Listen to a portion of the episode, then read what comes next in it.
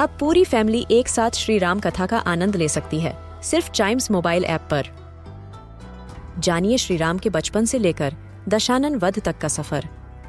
सरल रामायण, घर के सभी सदस्यों के लिए। आज ही डाउनलोड करें चाइम्स मोबाइल ऐप एप्पल या गूगल प्ले स्टोर से.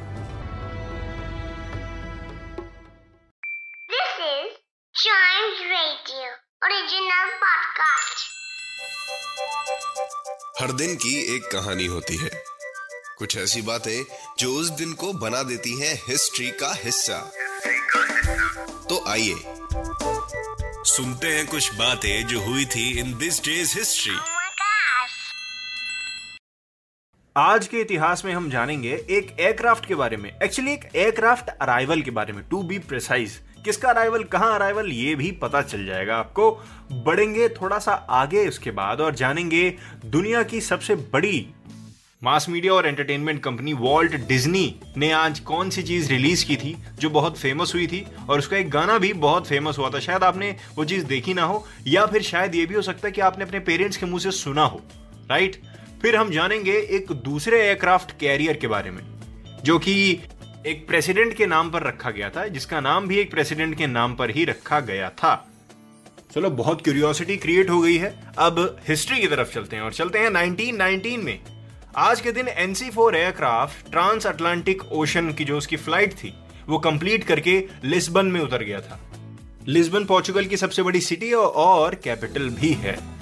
एनसी फोर कर्टिस और नेवी के कोलेबोरेशन से ये ट्रांस अटलांटिक फ़्लाइट पॉसिबल हो पाई थी।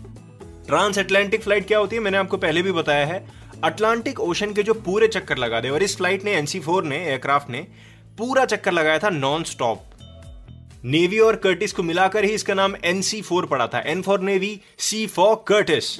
बढ़ते आगे 1933 में। आज के दिन द वॉल्ट डिज्नी कंपनी जिसके बारे में शायद मुझे आपको उतनी बताने की ज़रूरत नहीं है, क्योंकि आप डिज्नी के बारे में मेरे से ज़्यादा जानते होंगे और कहीं ना कहीं आपने मेरे से ज़्यादा एपिसोड्स कार्टून्स उसके ज़रूर देखे होंगे। वॉल्ट डिज्नी कंपनी ने आज के दिन 1933 में एक कार्टून लॉन्च किया था, जो बहुत फ़ेमस हुआ था। आप अपने पेरेंट्स से भी इसके बारे में पूछ सकते हैं, ठीक है?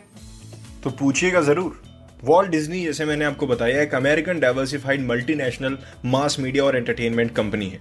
राइट, जिसका हेडक्वार्टर वॉल्ट डिज्नी स्टूडियोज में है, जो कि कैलिफ़ोर्निया में है। आज भी इसकी मूवीज़ आज भी इसके अलग अलग कार्टून्स देख के हम बहुत एंजॉय करते हैं। और उसका सबसे बड़ा एडिशन तो है द लायन किंग उसको हम कैसे ही भूल सकते हैं। बढ़ते हैं आगे 1967 में।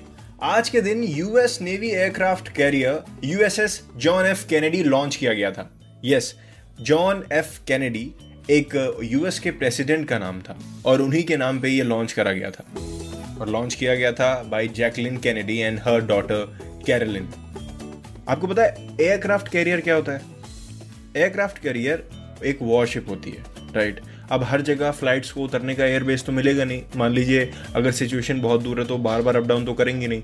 इसके लिए एयरक्राफ्ट कैरियर बनाए जाते हैं, जो कि एक शिप होती है और जिसपे एयरक्राफ्ट लैंड करते हैं राइट उनको कोई एयरबेस की ज़रूरत नहीं है। पूरी लेंथ उनको मिलती है उतरने के लिए और वो वहाँ अपने सारे इक्विपमेंट्स के साथ उतर सकते हैं, कहीं और जाने की ज़रूरत नहीं और कैरी भी कर सकते हैं वहाँ से राइट जैसे किसी इक्विपमेंट की ज़रूरत हो तो वापस आके कैरी करके फिर वापस वहाँ से टेक ऑफ़ कर सकते हैं। और ये U S S John F Kennedy C V sixty seven it is the only ship of her class only ship of her class US navy का बहुत ही अल्टीमेट शिप है ये राइट जिसका नाम John F Kennedy president of United States के नाम पर रखा गया है। He was thirty fifth president of United States इसी वजह से इस शिप को, इस एयरक्राफ्ट कैरियर को बिग जॉन के नाम से भी जाना जाता था। इसी के साथ दिस डेज़ हिस्ट्री का ये एपिसोड यहीं होता है खत्म। मिलते हैं इसके अगले एपिसोड में। तब तक चाइम्स रेडियो के दूसरे पॉडकास्ट ऐसे ही एंजॉय करते रहिए।